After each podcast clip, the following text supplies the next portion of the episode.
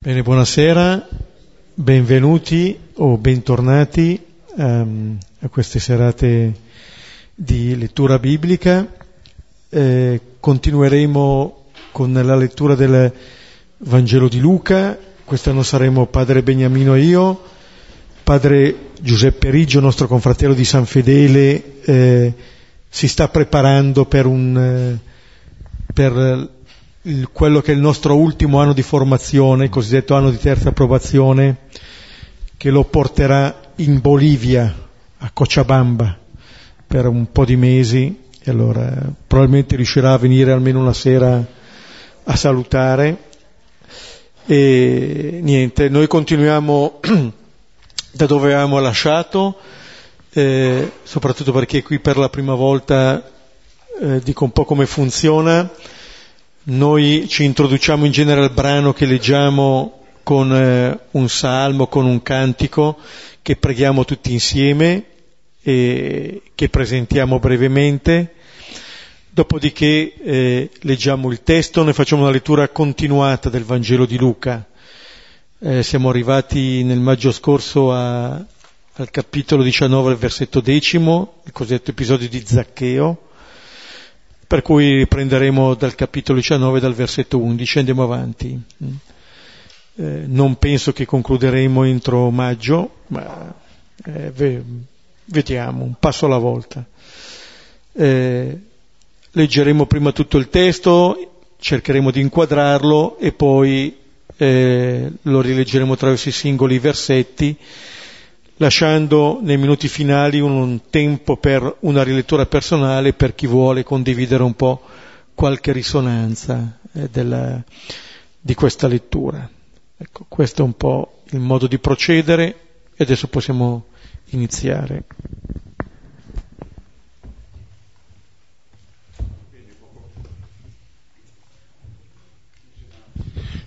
Poco fa Beppe diceva appunto che si, ci si introduce con uh, la lettura di un salmo o di un cantico e quest'oggi eh, scelto, abbiamo scelto eh, un cantico, alcuni versetti dal profeta Isaia al capitolo 25, dal versetto 6 al versetto 9 e mm, lo leggeremo tutti assieme. Intanto che lo cercate vi dico che eh, nel testo di Luca che vedremo Gesù sta salendo a Gerusalemme e questo testo di Isaia dà un po' il senso pieno di quello che sta per succedere e le conseguenze che ne seguiranno nel tempo.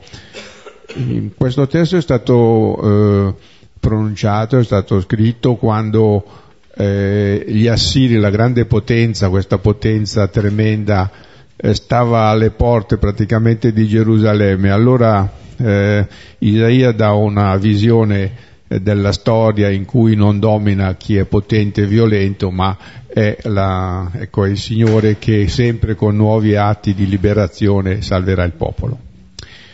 Allora lo leggiamo assieme, Isaia 25, 6, 9 e poi brevemente ancora qualche cosa su ogni versetto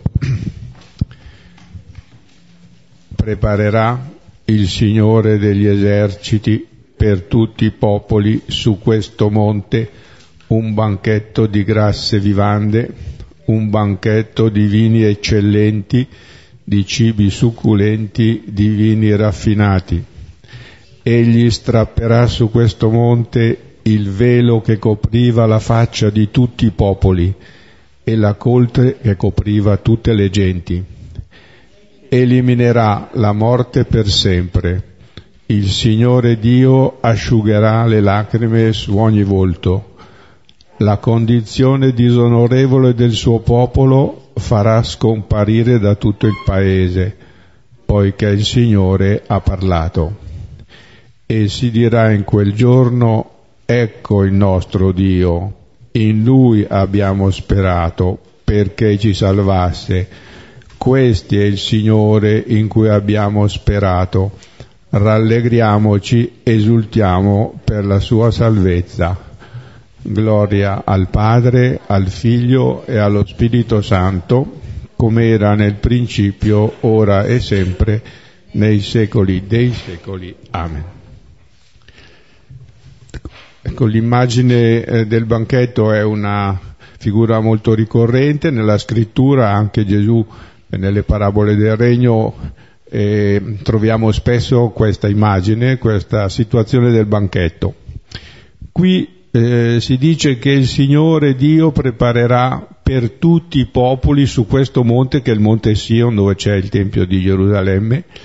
Allora, un banchetto di grasse vivande, un banchetto di vini eccellenti, cibi succulenti, vini raffinati. Allora in una società dei consumi noi non ci giriamo neanche a sentire queste parole, ma in una società che era in un'economia di sussistenza dove c'erano tante carestie e, e, e problemi del cibo, questo vuol dire una cosa eccezionale, un pranzo di una qualità eccezionale. Eh, un'altra figura tipica nella scrittura, un tema tipico del cibo vuol dire vita, quindi cibo eccellente vuol dire vita eccellente e questo pranzo avviene appunto, in, questo è un banchetto e quindi vuol dire che esprime il bello del vivere assieme, dello stare insieme in pace e in amicizia. E a, questo banchetto, oltre che mangiare, però si, ci fanno anche dei discorsi e i discorsi sono centrati su quello che leggiamo al versetto 9. Si dirà in quel giorno, ecco il nostro Dio in cui abbiamo sperato, ecco eh, questa vita così stentata e così piena di pericoli, eh, finalmente abbiamo trovato così la, la, salvezza, la salvezza definitiva. E eh, questa gioia, questo, questo rallegrarsi è dovuto al fatto che questo, il velo che copriva la faccia di tutti i popoli e la coltre che copriva tutte le genti viene strappata. Allora il velo è qualcosa che impedisce di vedere, quindi di capire, ecco, che impedisce, e la coltre è qualcosa che blocca, che impedisce di muoversi. Quindi il, questa salvezza passa attraverso una liberazione, di poter guardare, capire, camminare, andare verso il Signore. E poi soprattutto questo, il Signore asciugherà le lacrime su ogni volto le lacrime vengono da tanti tipi di morte, non soltanto da quella fisica, e poi anche la condizione disonorevole del suo popolo, che vuol dire tutte le infedeltà, le idolatrie che il popolo e poi tutta l'umanità ecco, ha, così, ha vissuto saranno guarite. Ecco perché il Signore ha parlato, la sua parola ha questo potere ecco, di guarigione e di liberazione.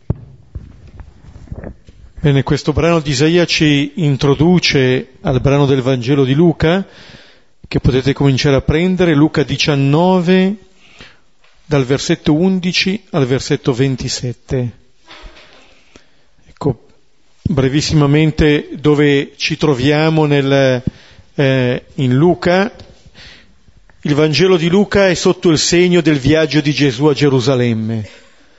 Questo muove tutto il Vangelo eh, in particolare quello di Luca che ha due grandi viaggi.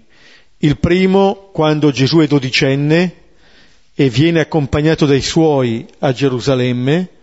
Ricordiamo, è un brano che ci fa vedere come Gesù non sarebbe più tornato indietro da quel viaggio. Tanto è vero che sono i genitori a dover ritornare a Gerusalemme perché pensavano che si trovasse nella carovana e eh, quando lo ritrovano Gesù dice loro ma perché mi cercavate? Non sapevate che io devo rimanere nelle cose del Padre mio? Poi torna di fatto a Nazareth e al capitolo 9 dal versetto 51 comincia il viaggio definitivo di Gesù a Gerusalemme. Eh, il brano che affronteremo questa sera di fatto è l'ultima tappa di questo viaggio, dalla volta prossima si entrerà a Gerusalemme, per cui è un brano in cui si raccoglie un po' tutto il senso eh, di questo viaggio. E mh, proprio in estrema sintesi quello che è avvenuto prima di questo brano sono due incontri a Gerico, mentre entra in Gerico e quando è a Gerico, cioè nella città che eh, prelude all'ingresso a Gerusalemme. Il primo incontro è con eh, il cieco, che Gesù guarisce, e si dice che il cieco cominciò a seguirlo lungo la strada, e poi l'incontro con Zaccheo. Lì è Gesù che entra in casa di Zaccheo, dicendo che appunto la salvezza è entrata in questa casa. Anche nel, nei versetti che pregavamo insieme di Isaia, in un certo senso vengono ben raffigurati questi due incontri. Il velo che copre la faccia di tutti i popoli sta ad indicare quasi la guarigione di questo cieco da parte di Gesù e poi eh, l'ultimo versetto di Isaia, in lui abbiamo sperato perché ci salvasse, rallegriamoci, esultiamo per la sua salvezza, eh, Gesù che dice oggi la salvezza è entrata in questa casa nella casa di Zaccheo. In un certo senso questi due incontri che precedono l'ingresso di Gesù a Gerusalemme ci dicono anche due cose. Possiamo seguire Gesù andando fino a Gerusalemme, come farà il cieco che viene guarito, o possiamo incontrare Gesù lasciandolo entrare a casa nostra, senza andare in nessun luogo. Valgono tutte e due le cose. Lo possiamo seguire in un modo o nell'altro. L'importante è che avvenga questo incontro. La salvezza avviene sia per il cieco sia per Zaccheo. Eh? E quello che avviene avviene per tutti e due oggi. Oggi. Questo è un altro tema che ricorre spesso eh, nel Vangelo di Luca, che diventa l'oggi per noi che ascoltiamo questa parola. Nella misura in cui noi accogliamo questa parola oggi, questa parola si realizza nella nostra vita. E adesso possiamo ascoltare il brano. Ora, ora, mentre essi ascoltavano queste cose, disse una parabola perché era vicino a Gerusalemme e loro credevano che il regno di Dio stesse per manifestarsi subito. Disse dunque, un uomo di nobile nascita viaggiò per un paese lontano per ottenere per sé un regno e ritornare. Ora chiamati dieci suoi servi, diede loro dieci mine e disse loro, fate fruttare finché io venga. Ora i suoi cittadini lo odiavano e inviarono una delegazione dietro a lui dicendo non vogliamo che costui regni su di noi. E avvenne al suo ritorno, dopo aver ricevuto la regalità, disse che gli fossero chiamati quei servi ai quali aveva dato il denaro per conoscere cosa avevano fatto fruttare. Ora si presentò il primo dicendo, Signore, la tua mina ha fruttato dieci mine. Egli disse, Bene, servo buono, poiché nel minimo fosti fedele, sii con potere su dieci città. E venne il secondo dicendo, La tua mina, Signore, ha fatto cinque mine. Ora disse anche a questi, Anche tu sii con potere su cinque città. E l'altro venne dicendo, Signore, ecco la tua mina, che avevo riposta in un sudario. Infatti ti temevo, perché sei un uomo severo, prendi quanto non hai depositato e raccogli quanto non hai seminato. Gli disse, dalla tua bocca ti giudico, servo cattivo. Tu sapevi che io sono un uomo severo, che tolgo quanto non ho depositato raccolgo quanto non ho seminato. Perché non hai dato il mio denaro a una banca? Al mio ritorno mi farei fatto rimborsare con l'interesse. E disse ai presenti, toglieteli la mina e datela a quello che ha le dieci mine. E gli dissero, Signore, a dieci mine. Vi dico, a chiunque ha sarà dato, invece a chi non ha sarà tolto anche quanto ha. Inoltre, quei miei nemici che non hanno voluto che io regnassi su di loro, conduceteli qui, scannateli alla mia presenza. Un buon brano per cominciare, mm? soprattutto perché qui per la prima volta, dopo l'esultanza di Zaccheo, oggi la salvezza è entrata in questa casa, qui sentiamo una parabola che, la conclusione che dice portateli qui e scannateli alla mia presenza, eh, turba un po', ma vedremo, vedremo. Quello che eh, sottolineiamo in, ehm, eh, per inquadrare un po' questo testo nel suo insieme è invece esattamente il tenerlo vicino al brano di Zaccheo. Questo ci porta a vedere la vicinanza. Per Zaccheo si è realizzato l'incontro definitivo con Gesù, per cui Gesù ha potuto dire oggi devo fermarmi a casa tua, oggi la salvezza è entrata in questa casa. Questo brano fa vedere a noi, lettori del Vangelo di Luca, come quello che è avvenuto per Zaccheo può avvenire per noi. Cioè, quello che Zaccheo ha compiuto, realizzando nella sua vita il regno di Dio, ricevendo, accogliendo Gesù e come conseguenza di questa accoglienza, questo cambio di vita, che Gesù non gli ha chiesto. Non gli ha chiesto. Ma, diciamo, questo amore accolto ha portato frutto, senza che gli, chie- che gli, senza che gli venisse chiesto niente a Zaccheo. Zaccheo ha colto in Gesù che si invitava a casa sua questa capacità dell'amore di raggiungerlo e mette in atto questo amore accolto. Questo brano in cui si intrecciano di fatto due racconti, questo del re e della delegazione e poi il re e i suoi servi, ci fa vedere come quanto avvenuto in Zaccheo può avvenire attraverso di noi, chiamati a nostra volta ad accogliere il dono di Dio e a farlo fruttare nella nostra vita. E quello che non viene accolto non porta vita. Starà ad indicare esattamente questo il finale della parabola, che è esattamente l'invito alla conversione. L'invito alla conversione da parte di Gesù è accogliere l'amore che lui ci dona e vivere di questo amore. Cioè riconoscere Dio come Padre e riconoscere la nostra relazione con gli altri come con nostri fratelli e nostre sorelle. Questa è la conversione a cui ci chiama. Adesso possiamo vedere i diversi versetti pian piano. Versetto 11. Ora, mentre essi ascoltavano queste cose, disse una parabola perché vic- era vicino a Gerusalemme e loro credevano che il regno di Dio stesse per manifestarsi subito. Ecco, Luca eh, eh, mette insieme eh, quanto accade adesso con quello che è appena avvenuto. Mentre essi ascoltavano queste cose, non è solamente un'indicazione temporale, è anche un invito a tenere assieme i due racconti, a leggere l'uno alla luce dell'altro, cioè a tenere presente ancora quanto Luca appena raccontato attraverso l'incontro di Gesù con Zaccheo con quello che Gesù narrerà qui. E dice che Gesù narra una parabola.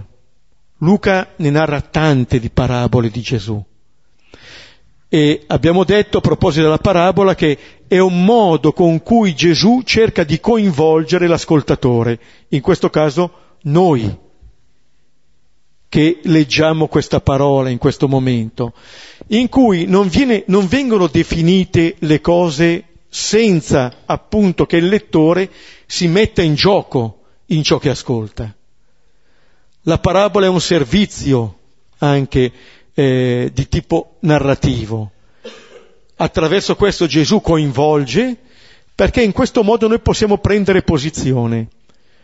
L'esempio tipico di Luca è Luca 15, le tre parabole della misericordia, dove dal contesto narrativo si avvicinano tutti i peccatori e pubblicani e ci sono i farisei e gli scribi che li giudicano, allora Gesù narra la parabola.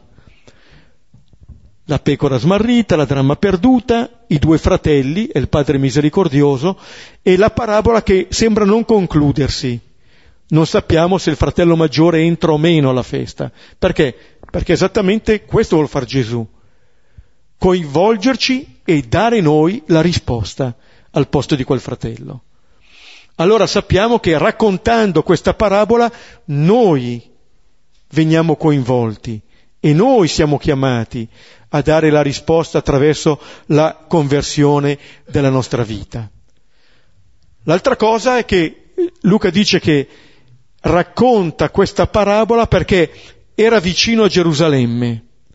Vedete, è l'ultima tappa del viaggio, cominciato appunto al capitolo nono eh, di questo Vangelo e adesso ormai siamo, arriviamo alla soglia l'ultima tappa di questo viaggio. Ora, da Gerusalemme, il buon giudeo si attendeva eh, la rivelazione del Messia, la venuta definitiva del Messia.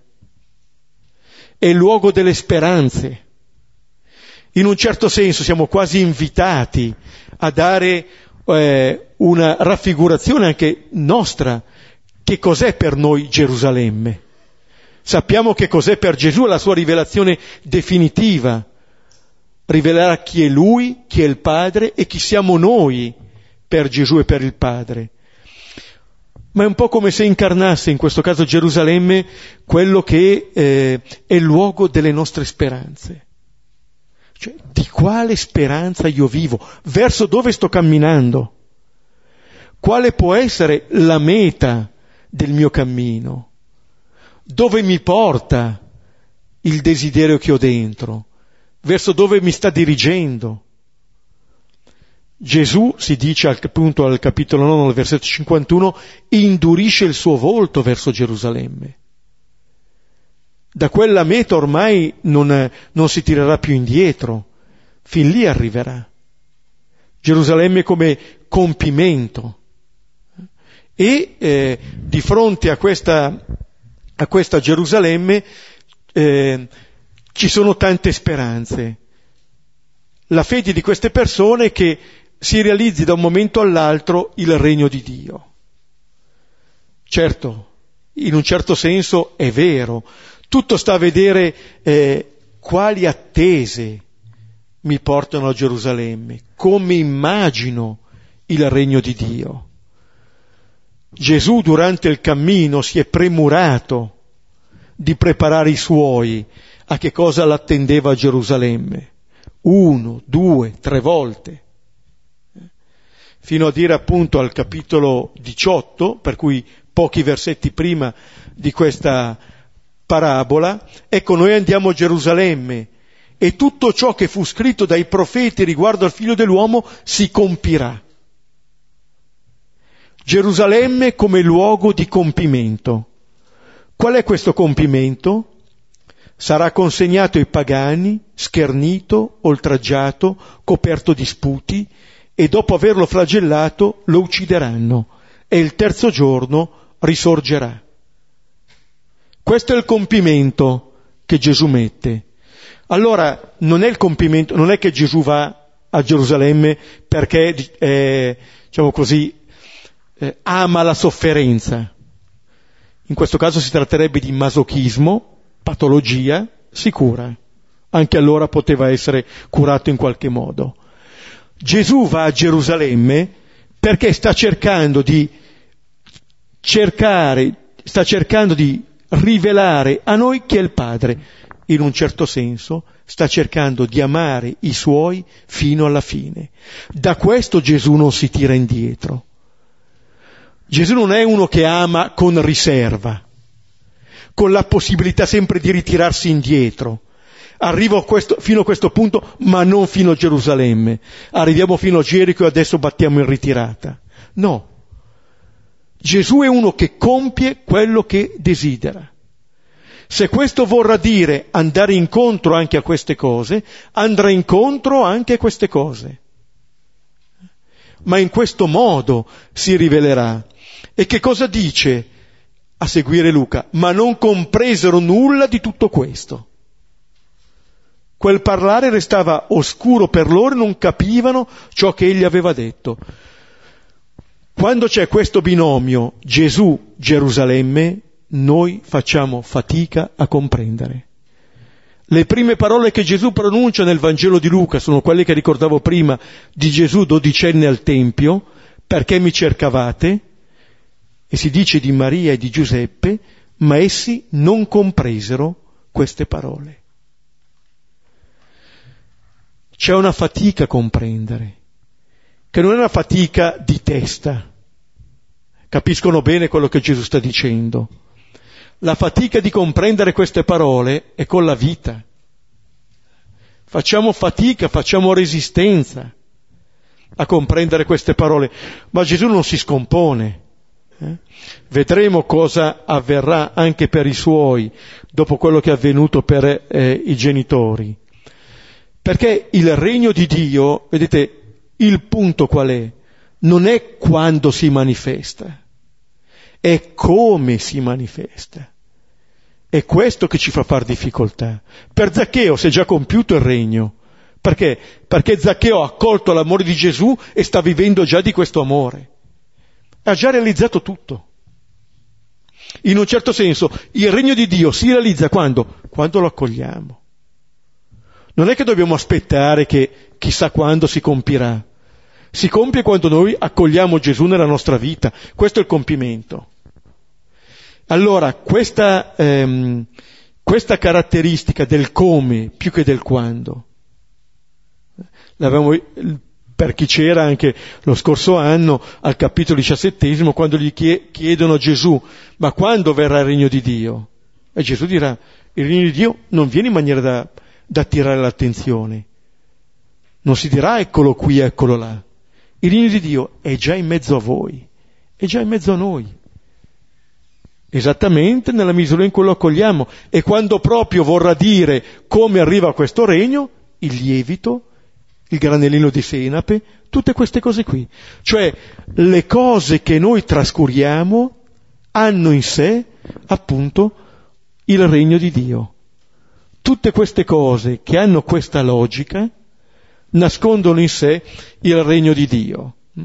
Allora, mentre noi siamo lì sempre a dire ma eh, quando è che arriva questo regno, quando è che arriva questo regno, e il Signore è come se chiedesse, ma tu quando è che mi accogli? Quando è che mi accogli? Quando mi accogli arriva il regno. Molto semplice. In un certo senso l'attesa è sua più che nostra. Quello che ci doveva dare ce l'ha dato. Quello che adesso eh, siamo chiamati a fare esattamente ad accogliere questo Gesù.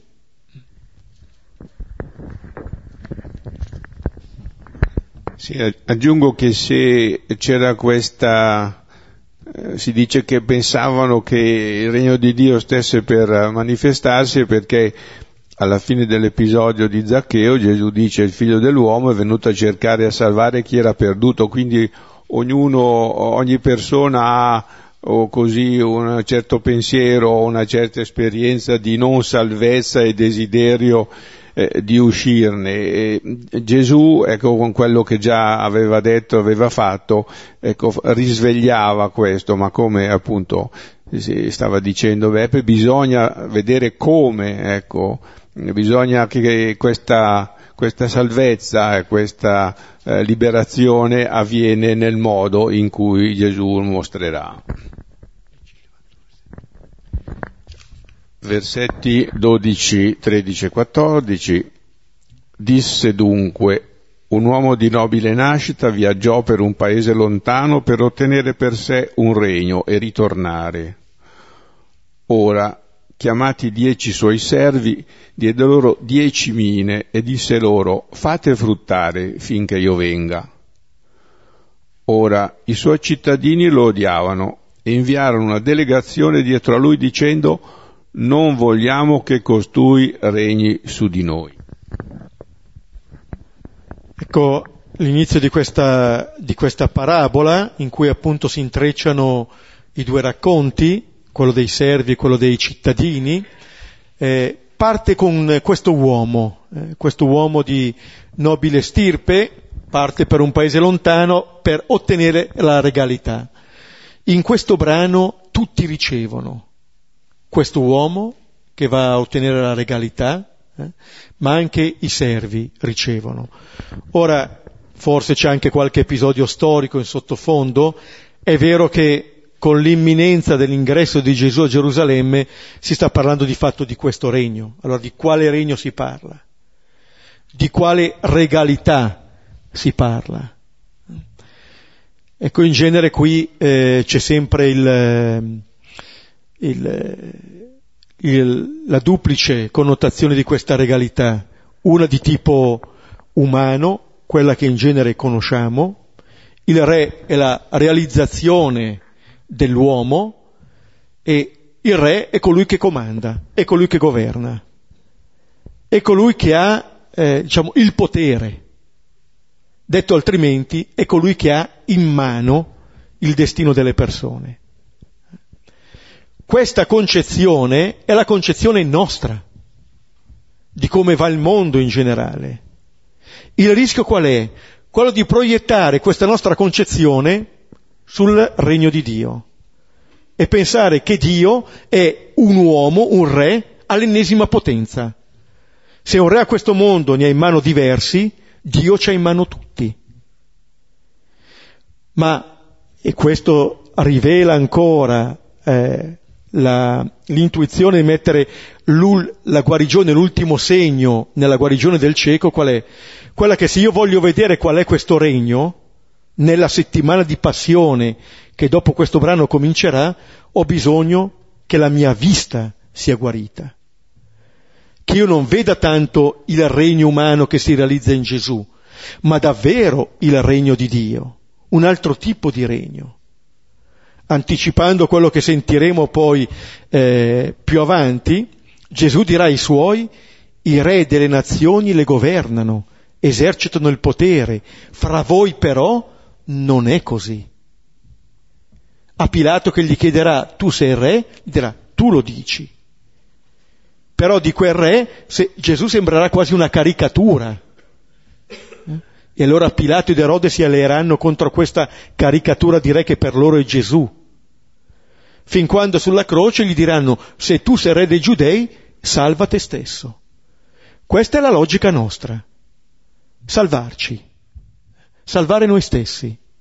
Non ce ne importa degli altri, purché salviamo noi stessi. Gli altri che possano crepare, però io mi metto in salvo. Questa è la logica. Eh? Allora, quale regno? Quale regno? Il, ehm, quello che viene detto che ottenuta questa, eh, questa regalità ritornerà. Allora, come prima cosa, chiama dieci servi. È un numero che denota la totalità, eh, sono i dieci anche il numero perché per gli ebrei formano, possono formare una comunità anche orante. Ricordate il capitolo diciassettesimo, i dieci lebrosi che Gesù guarisce e dà a questi, eh, a questi servi dieci mine, eh, questi soldi questo denaro. Vedete anche qui, quello che noi abbiamo lo riceviamo. In principio della nostra vita c'è un dono. Noi potremmo anche dire la nostra vita è un dono. Questo è un riconoscimento che possiamo fare, nessuno di noi ha deciso di venire al mondo, nessuno. Ci siamo ritrovati qui tutti. Allora, questi soldi che dà, da, da un lato denotano questo dono che ci precede, dall'altro questo dono è affidato alla nostra responsabilità. Eh? Siamo chiamati a rispondere di quello che abbiamo ricevuto e sono eh, questi soldi che ci vengono dati, questi doni che ci vengono dati, anche un segno della fiducia eh, di questo uomo. Eh, fate fruttare finché io venga. Cioè questo uomo si fida che questi servi possono far fruttare questi doni. I doni che abbiamo ricevuto li possiamo appunto mettere a frutto. Ognuno di noi vive eh, del dono che ha ricevuto. Finché io venga, non si sa quando, ma finché lui verrà, allora li faremo fruttare. Però questo fatto che lui dà e poi dice finché io venga, eh, ci mette in evidenza che quanto io farò, lo farò in relazione a questo uomo che mi ha affidato questo. Sono chiamato a entrare in relazione a questo. Detto in altri termini, l'attenzione è sempre su chi mi ha donato queste cose, più che sui doni. Questo ci garantisce anche dal fare degli idoli dei doni che ho ricevuto. È qualcosa che qualcuno mi ha dato e che sarò richiamato a, chiamato a riconsegnare. Poi compaiono i cittadini. Qua noi siamo eh, come italiani abbastanza esperti, parte subito uno, parte subito la delegazione per dire non vogliamo che costui regni su di noi. Vedete, emerge subito la fatica di accettare uno che regni così, uno che dona, uno che dà fiducia. Non vogliamo che costui regni su di noi. L'incomprensione che c'è stata finora della via che Gesù ha proposto si rivela anche qui nella fatica di queste persone di accettare che questo uomo, che costui, regni su di noi. Come dire che il regno che queste persone attendono non è quello che Gesù sta manifestando.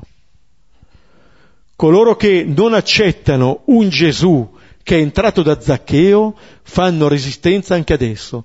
Ricordate, quando Gesù va da Zaccheo, vedendo ciò, tutti mormoravano, tutti. Il modo di procedere di Gesù incontra delle resistenze. Ma vedete, incontra delle resistenze da parte di chi? Da parte di chi si ritiene, tra virgolette, giusto. Se uno si riconosce come Zaccheo, sperimenta davvero la salvezza. Sono perduto, arriva Gesù. Ma se io mi ritengo giusto, condannerò Zaccheo e Gesù. Zaccheo perché è un peccatore e Gesù perché va da un peccatore. Cambia esattamente la prospettiva. E allora coloro che mormorano contro Gesù e contro Zaccheo sono gli stessi eh, che qui vanno a dire non vogliamo che costui regni su di noi. Diciamo, è la logica sempre del divisore, del divisore. La fatica enorme che facciamo eh, a creare comunione. E facciamo fatica perché? Perché non accogliamo all'inizio questa comunione che ci viene donata. Per noi è semplicemente impossibile con le nostre forze. Noi possiamo stare assieme solamente se ognuno di noi si riconosce peccatore perdonato. Se penso di essere giusto comincerò un campanello d'allarme quando comincio a giudicare. Eh? Campanello d'allarme che provvidenzialmente suona per dire occhio, eh?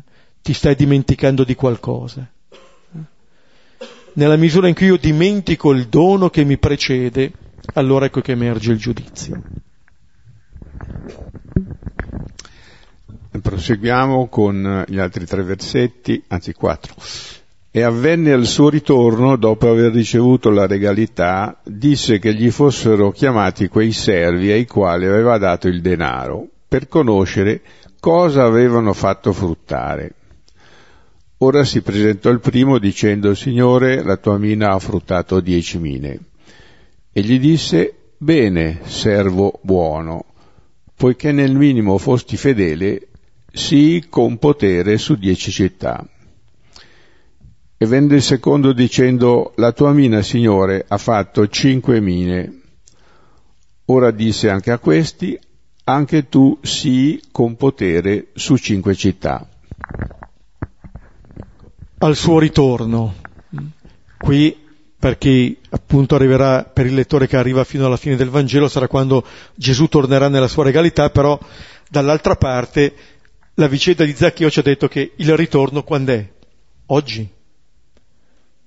Quando torna il Signore? Quando io mi accorgo che è lì. L'Apocalisse 3:20 dice ecco io sto alla porta e busso. Se qualcuno ascolta la mia voce e mi apre la porta, io verrò da lui, cenerò con lui ed egli con me. Un po' come Abramo in Genesi 18 che alzò gli occhi e vide tre uomini che stavano lì. Stavano lì. Quello che cambia è lo sguardo di Abramo. Se alza gli occhi li vede, se li tiene abbassati non li vede. Se io chiudo gli occhi certamente non lo vedo che il Signore è lì, ma se li apro mi accorgo che è lì.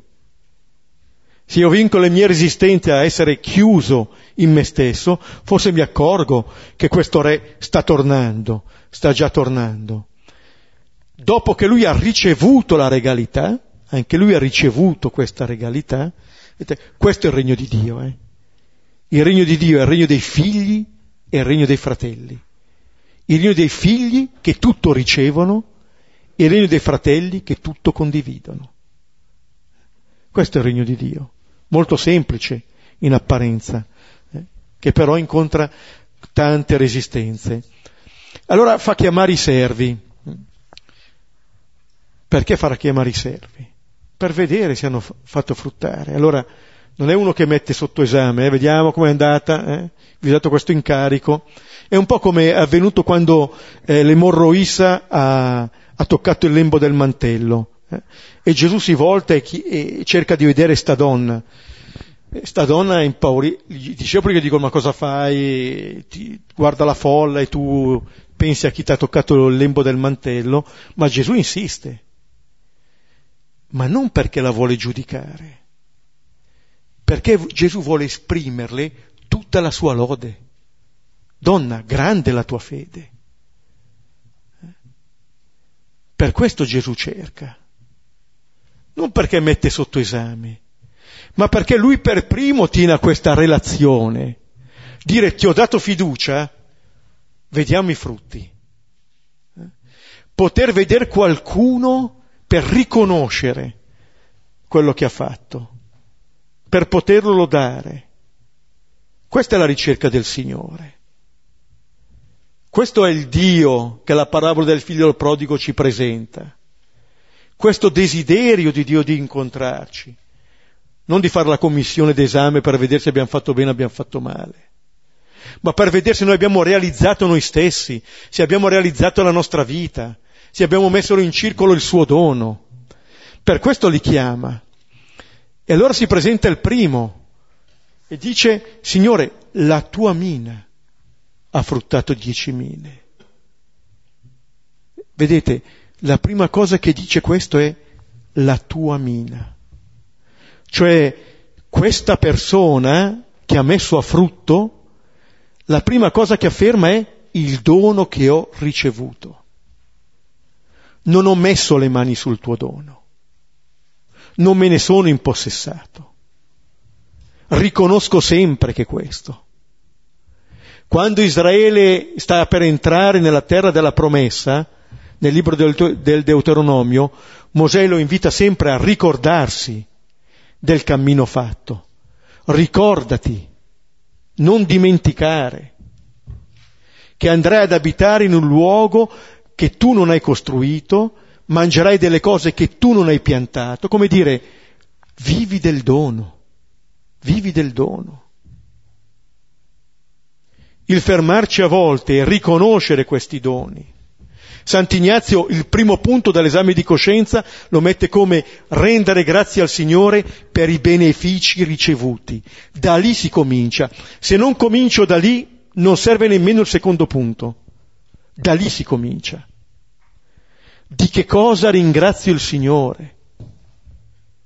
Forse l'avevo già accennato, ma mi ha colpito molto in un testo del Cardinal Martini, eh, raccontava un po' delle sue visite pastorali. E diceva spesso mi capita di andare in quest'altra parrocchia, in questa parrocchia, eh, le prime cose eh, che ascoltavo sono eh, questo non va, questa cosa non va, questa cosa non va, eccetera, eccetera. Una volta ha detto che sentiva un po', si sentiva un po' ribollire, diceva scusate, qualcosa per cui ringraziare non c'è. Provate a dirmi qualcosa per cui ringraziare. Questo vale a livello di comunità, vale a livello di persone.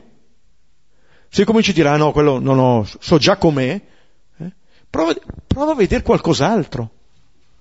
Tutti di Zaccheo sapevano qualche cosa.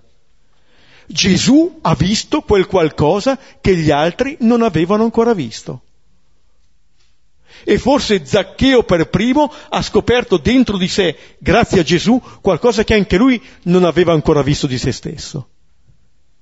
Questo cambia. Questo cambia. Allora, eh, la tua mina, non dimentico il dono, ha fruttato dieci mine. Tanto ha fruttato. Come dire, chi accoglie questo dono vive di questo dono. Chi accoglie generosità diventa generoso. Cioè, noi amiamo, dirà la prima lettera di Giovanni, perché siamo stati amati. perché Dio ci ha amato per primo. Ora, questo avviene anche attraverso mediazioni, eh? anche perché non è un'idea astratta. Sì, Dio mi ama, vabbè, non so cosa voglia dire, ma se io comincio a interrogare la mia vita e vedo quando, quando io ho vissuto questo, quando io ho vissuto questo amore, in quali circostanze, come, e allora vedo, eh, vedo che mi si liberano energie. Se io ricevo amore, se io ricevo fiducia, ma io, come dire, libero tante di quelle energie che forse nemmeno conosco. Perché questo mi fa vincere ogni paura, ogni timore. Il sentirmi accolto così libera me stesso fondamentalmente. Dieci mine questo. E poi cosa dice? Bene, servo buono. In queste parole di Gesù noi cogliamo che cosa vuol dire fruttare, far fruttare questo dono vuol dire essere buoni, fedeli. Servo buono, nel minimo fosti fedele. Cioè questo servo è stato immagine di Dio, buono e fedele. Questo è mettere a frutto i doni del Signore, l'essere buoni, l'essere miti, l'essere secondo cioè lo spirito delle beatitudini. Questo è il regno di Dio. Questo è il regno di Dio. Questo significa appunto promuovere la vita a questo mondo. E allora cosa succede? Si con potere su dieci città. In questi versetti noi abbiamo il regno di Dio, ho detto altrimenti, la nostra vita autentica. Il regno di Dio è la realizzazione della nostra umanità. Qual è? Quella di accogliere il dono, di metterlo a frutto, cioè di condividerlo, di consegnarlo e di ricevere ancora, perché questo circolo non ha mai fine, non ha mai fine. Lo possiamo interrompere solamente se mettiamo le mani su questo dono. Se volete, una delle figure per eccellenza è Abramo che riconsegna Isacco quel dono che ha ricevuto lo riconsegna, fidandosi più di Dio e non avendo paura di perdere Isacco e impedendo che Isacco diventi l'idolo della sua vita, che avrebbe condotto Isacco e Abramo alla morte. Vivere del dono di Dio significa questo, fidarsi del donatore, non il dono è l'assoluto, nemmeno la nostra vita è l'assoluto. Prima o poi la perderemo, la riconsegneremo. Ma nel frattempo, ed è questo il senso che la parabola ci vuole consegnare, siamo chiamati a vivere di questo dono, ricevuto e continuamente offerto, e di nuovo ricevuto e continuamente offerto, ricevuto e condiviso. Quello che Gesù ha compiuto nel segno dei pani è la vita quello che noi celebriamo in ogni Eucaristia è chiamata, oltre che a rappresentare la vita di Gesù, ad essere la nostra vita. Prendere, rendere grazie, spezzare, distribuire. Questo. Anche Gesù prende, così come questo uomo ha ottenuto la regalità. Ma vedete che questo è un circolo che non ha mai fine. E noi in questo modo realizziamo il regno di Dio eh, su questa vita. E poi verrà anche il secondo e dirà anche lui, oh, cinque, cinque mine ha fruttato. Vedete, il Signore non chiede a tutti la stessa cosa. Qualcuno dieci, qualcuno cinque, benissimo. Quello che è importante cos'è? La logica con cui vivo, non la quantità delle cose. E allora chi entra in questa logica è entrato nella logica del regno. Vive già come Zaccheo. Zaccheo aveva restituito il quadruplo, ricordate, restituisco quattro volte tanto. Questa è appunto la logica di chi sente la fiducia e vive di questa fiducia, eh? scommette su questa fiducia. Sì, questa fiducia il popolo di Israele, anche prima di Gesù, eh, la speriment- cioè la, è stata messa alla prova e l'ha conservata perché eh, dalla liberazione dalla schiavitù d'Egitto, il percorso nel deserto, l'arrivo sulla terra promessa, ma poi quella terra lì fu persa varie volte, ma proprio perché non soltanto per eh, il potere di mh, la potenza maggiore di nemici eh, vicini o lontani, ma anche perché a un certo punto eh, il popolo si attaccò talmente appunto al dono ricevuto, eh, lo assolutizzò talmente che eh, divenne infedele, idolatra, ingiusto e così via. Poi eh, addirittura eh, il, quando, quando, arriva Gesù il popolo è già stato disperso varie volte, ha fatto un lungo, un lungo periodo di esilio, ha perso la città, non c'era più lo, lo, Stato, non c'era più Gerusalemme, non c'era più il Tempio, però i profeti hanno sempre eh, hanno sempre ricordato, eh, hanno sempre ravvivato questa, questa fiducia, al punto che per esempio Geremia eh, quando la città eh, sta per cadere, eh, Gerusalemme 587 cosa fa? Eh, di, viene invitato ad andare a comprare un campo che doveva finire per poter completare una proprietà. Come dire, adesso la città sarà distrutta, andrete in esilio, però ecco, ci sarà ancora vita.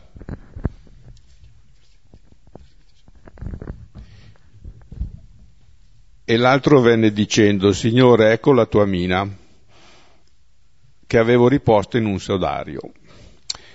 Infatti ti temevo perché sei un uomo severo, prendi quando non hai depositato e raccogli quanto non hai seminato. Gli disse, dalla tua bocca ti giudico, servo cattivo. Tu sapevi che io sono un uomo severo, che tolgo quanto non ho depositato e che raccolgo quanto non ho seminato perché non hai dato il mio denaro a una banca, al mio ritorno mi sarei fatto rimborsare con l'interesse. Luca ne salta alcuni, erano dieci, però parla di questi tre, e il terzo che arriva è colui che eh, non ha vissuto nella logica del dono ricevuto. Vive la propria vita non come un dono, quasi come un debito, non vive di fiducia, vive di paura. E dice ecco la tua mina, restituisce quello che hai ricevuto, niente di più e niente di meno. E dice l'avevo riposta in un sudario. Ecco, questa mina in questo caso rappresenta bene la vita di quest'uomo. Quest'uomo di fatto non vive, è morto, è già morto quello che eh, fa è restituire quanto ha ricevuto. Non ha sentito nessuna fiducia, anzi dice ti temevo. Ora, dietro quello che dice e quello che ha fatto quest'uomo, eh, noi rinveniamo alcune figure. Una è quella di Adamo, Genesi 3, quando, quando il Signore arriva si nasconde ho udito il tuo passo nel giardino, ho avuto paura perché sono nudo e mi sono nascosto. Questa mina nascosta nel sudario è come Adamo. Dietro l'uno e l'altro cosa c'è? La falsa immagine di Dio, l'immagine diabolica di Dio, quello che eh, il serpente presenta in Genesi 3, quando presenta Dio come rivale della nostra vita invece di uno che ci dà fiducia, eh, che ci attende per gioire con noi di quanto abbiamo fatto, grazie al suo dono, invece no. È colui che è invidioso di noi, colui che eh, è invidioso della nostra felicità, colui che gode della nostra sventura. E allora noi cerchiamo, perché siamo guidati dalla paura, di obbedire quanto più possibile, ho ricevuto tanto, restituirò tanto un po' come il fratello maggiore della parabola di Luca 15.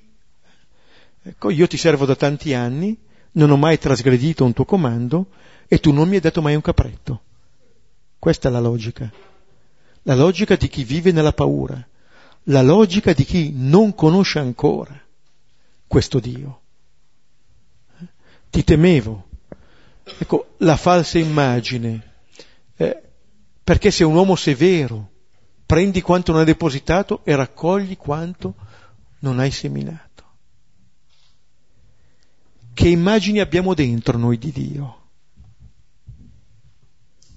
Come ci immaginiamo di incontrarlo? Quando ci rivolgiamo a Dio, anche nella preghiera, a chi ci rivolgiamo? A quale Dio? Perché qui, e saranno le parole del, della parabola a rivelare, eh, qua Gesù cosa fa? Gesù dice, dalla tua bocca ti giudico. Cioè, di fronte a questo re che torna, si rivela cosa portiamo dentro.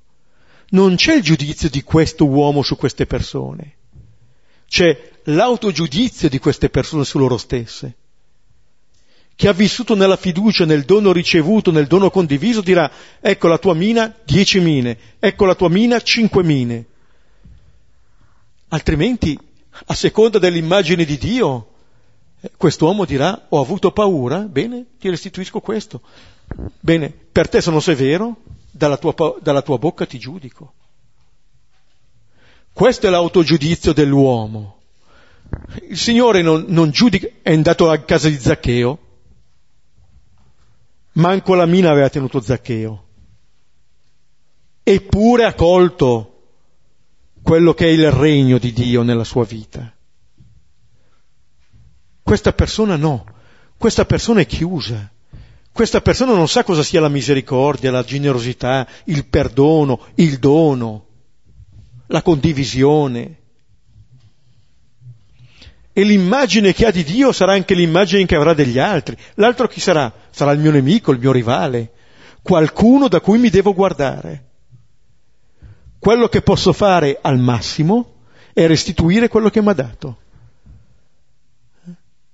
Avere col Signore una logica contrattualistica. Sapete la parabola del figlio prodigo che citavamo prima, no? Il figlio, il figlio maggiore, che quello che dice del figlio del suo fratello, questo ha divorato i suoi averi con le prostitute, eh?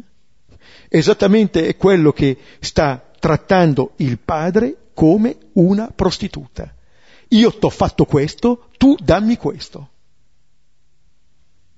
ho osservato tutti i tuoi comandi, dammi il capretto. Che tipo di relazione è questa? Ma anche umanamente è una relazione che nutre questa? No. Certo la possiamo portare avanti, ma non è una relazione che riempie la vita. È una relazione che ci fa patire, che ci toglie il gusto del vivere. Sembra essere un contratto dettato però dalla paura. Ogni cosa che farò avrò la paura di perdere. Questo non nutre niente. Allora, dietro la falsa immagine di Dio di questa persona, l'immagine diabolica di Dio di questa persona, c'è la falsa immagine anche dell'uomo. Ridotto appunto come qualcuno che vive con timore, che eh, appunto vede in Dio un suo nemico, vede negli altri solo nemici. Ecco, in questo fare verità su chi è Dio per noi, su chi è Gesù per noi, ancora una volta Zaccheo ci viene eh, in aiuto, cioè ci, un, ci, ci traccia una, una, via perché si dice all'inizio di questo episodio cercava di vedere quale fosse Gesù ma non gli riusciva a causa della folla, vari, e poi era piccolo di statura, quindi, però lui non si ferma a, a queste difficoltà e dice corse avanti per poterlo vedere, salì su un sicomoro perché doveva passare di là, quindi voleva vedere Gesù, in fondo eh, bisogna partire di lì e chiedersi ma ecco quel Dio che appunto eh, nel quale credo, che, il quale, con il quale mi prego, al quale mi rivolgo, questo Gesù eh, è veramente quello che ecco, eh, di questo servo buono oppure ecco, e allora il Signore è disposto addirittura a venire, fermarsi, a sempre a casa nostra a mostrare ecco, tutto il suo amore. Concludiamo gli ultimi quattro versetti, e disse ai presenti, toglietegli la mina e datela a quelli che ha le dieci mine. Gli dissero, Signore, ha dieci mine. Vi dico, a chiunque ha sarà dato, invece a chi non ha sarà tolto anche quanto ha. Inoltre quei miei nemici che non hanno voluto che io regnassi su di loro, conduceteli qui, scannateli alla mia presenza. Questo è il, il duplice finale sia dei, dei servi sia dei, eh, dei, cittadini e qui in un certo senso eh, in questo finale vengono a coincidere. Perché? Perché ai cittadini che viene eh, tolta la vita in questa parabola eh, si rassomiglia con il servo a cui viene tolta la mina, che aveva messo in un sudario in un certo senso non gli viene tolto niente, se era tolta lui la vita. E anche questi che non vogliono che questi regni, come dire, non voglio una vita così. Non l'accetto una vita così. E notate bene, terremo presente questa parabola, perché Gesù, come ha detto all'inizio del brano Luca, sta andando a Gerusalemme, dove non si assisterà a questi che saranno sgozzati, sarà Lui ad essere sulla croce. Lui, l'unico, il giusto. E in questo modo farà vedere come questa mina porterà frutto, portando su di sé il male di queste persone, portandolo fin sulla croce. Come dire, dicevo all'inizio, Gesù non viene meno rispetto a questo, Isaia direbbe il castigo è ricaduto su di lui. Come dire, non verrà portato su di loro. Eh, questo finale di questa parabola ci prepara a vedere come viene questo regno. Appunto, non con l'uccisione o lo sterminio di queste persone, ma col Gesù da par- il prendere su di sé da parte di Gesù il male di queste persone. Perché non c'è altro modo e non ci sarà altro modo di togliere il male se non portandolo su di sé. O lo duplico o lo faccio finire portandolo su di me. Non c'è altro mezzo. Se lo restituisco continuerà così fino alla fine. Esattamente il circolo contrario rispetto al circolo del dono ricevuto, offerto, consegnato, per essere di nuovo ricevuto.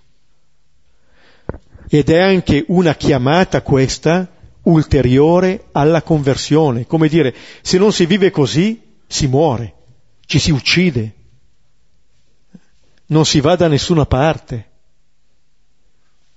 Allora questa, eh, questa parabola che di fatto eh, chiude il viaggio, perché appunto dalla, dal brano pre- prossimo saremo a Gerusalemme, entreremo a Gerusalemme, ci dice un po' come noi già possiamo vivere quello che vedremo poi realizzato a Gerusalemme nella nostra vita, attraverso queste mine che ci vengono date, che è la vita stessa di Gesù da far fruttificare in noi.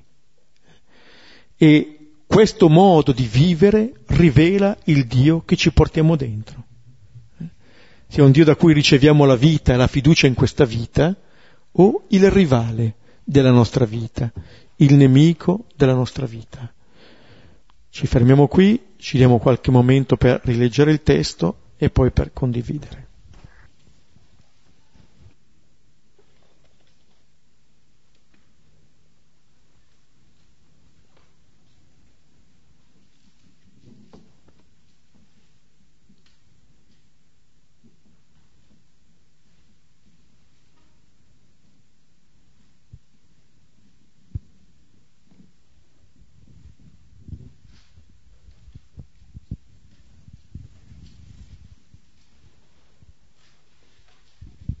Buonasera, eh, mi scusi, la, la, la, la, questione delle mine l'ho capita, no?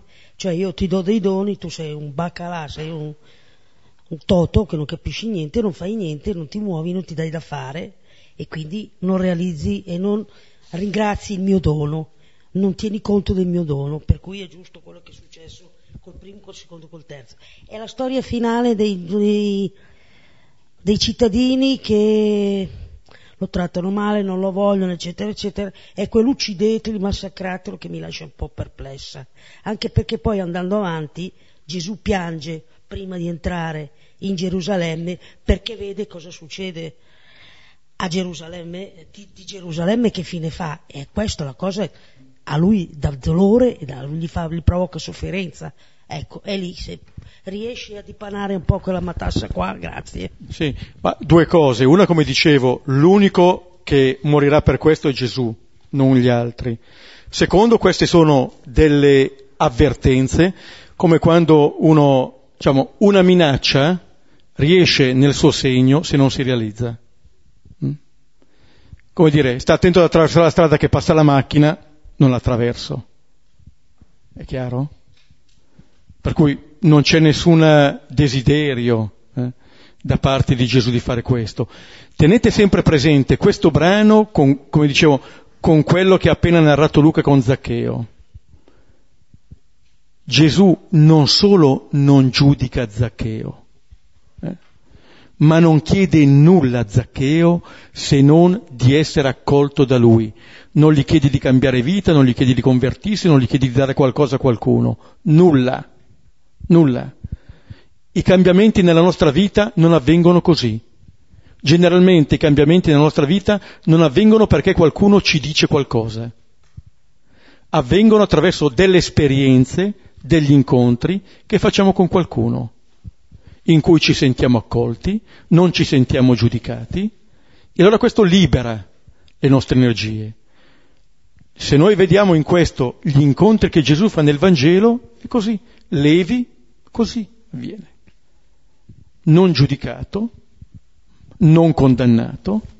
Eh? A lui viene fatta una proposta, a Zaccheo manco quella. Per questo, diciamo, eh, è una, questa è l'avvertenza che Gesù fa per i giusti.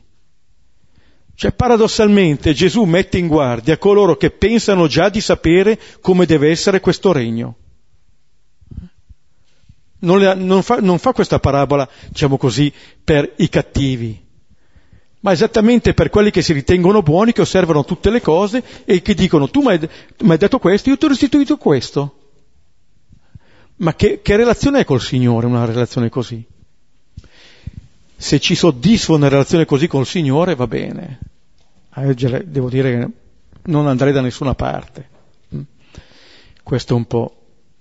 Viene in mente che eh, Sant'Ignazio, il nostro fondatore, nelle Costituzioni eh, dice che siamo chiamati a rispondere al Signore per i tanti, be, per i tanti doni che, che, che, ci ha dato, con cui ci ha prevenuto, e se proprio non riusciamo così, almeno il timore delle pene ci, ci faccia fare qualcosa. Se proprio non riusciamo a convertirci così, vedrà che il Signore ne penserà qualcuna per raddrizzarci un po'. Comunque scannato finisce lui, di questo siamo sicuri.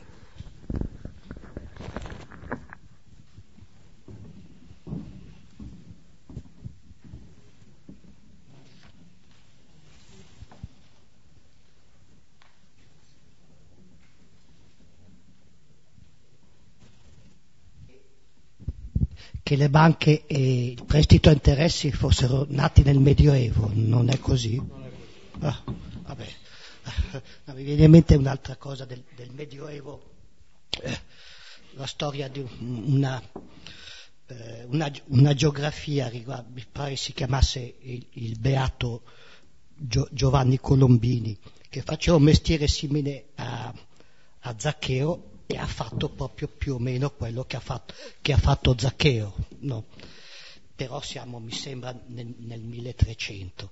Mi sembra che adesso sia piuttosto difficile trovare delle persone che n- non solo restituiscono il quadruplo, ma eh, c'è gente che cioè, eh, esiste ancora il pentimento, oggi non, non si pente più nessuno di, que- di, di quello che ha fatto, no? E poi ci sarebbe da fare un bel discorso su quelli appunto, come diceva di quelli che si credono nel, gi- nel, giusto, sono giusti loro, quelli che offendono la gente, Papa Francesco comp- compreso, eccetera, eccetera.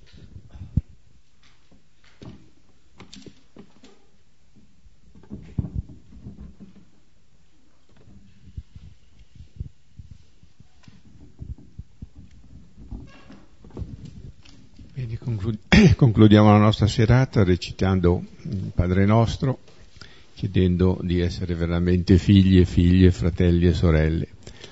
Padre nostro che sei nei cieli, sia santificato il tuo nome, venga il tuo regno, sia fatta la tua volontà, come in cielo, così in terra. Dacci oggi il nostro pane quotidiano e rimetti a noi i nostri debiti come noi li rimettiamo ai nostri debitori e non ci abbandonare nella tentazione, ma liberaci dal male. Amen. In nome del Padre, del Figlio e dello Spirito Santo. Amen. Buon. Ci vediamo martedì prossimo. Eh, in questo mese faremo martedì prossimo il 15 e poi il 29, non faremo il 22.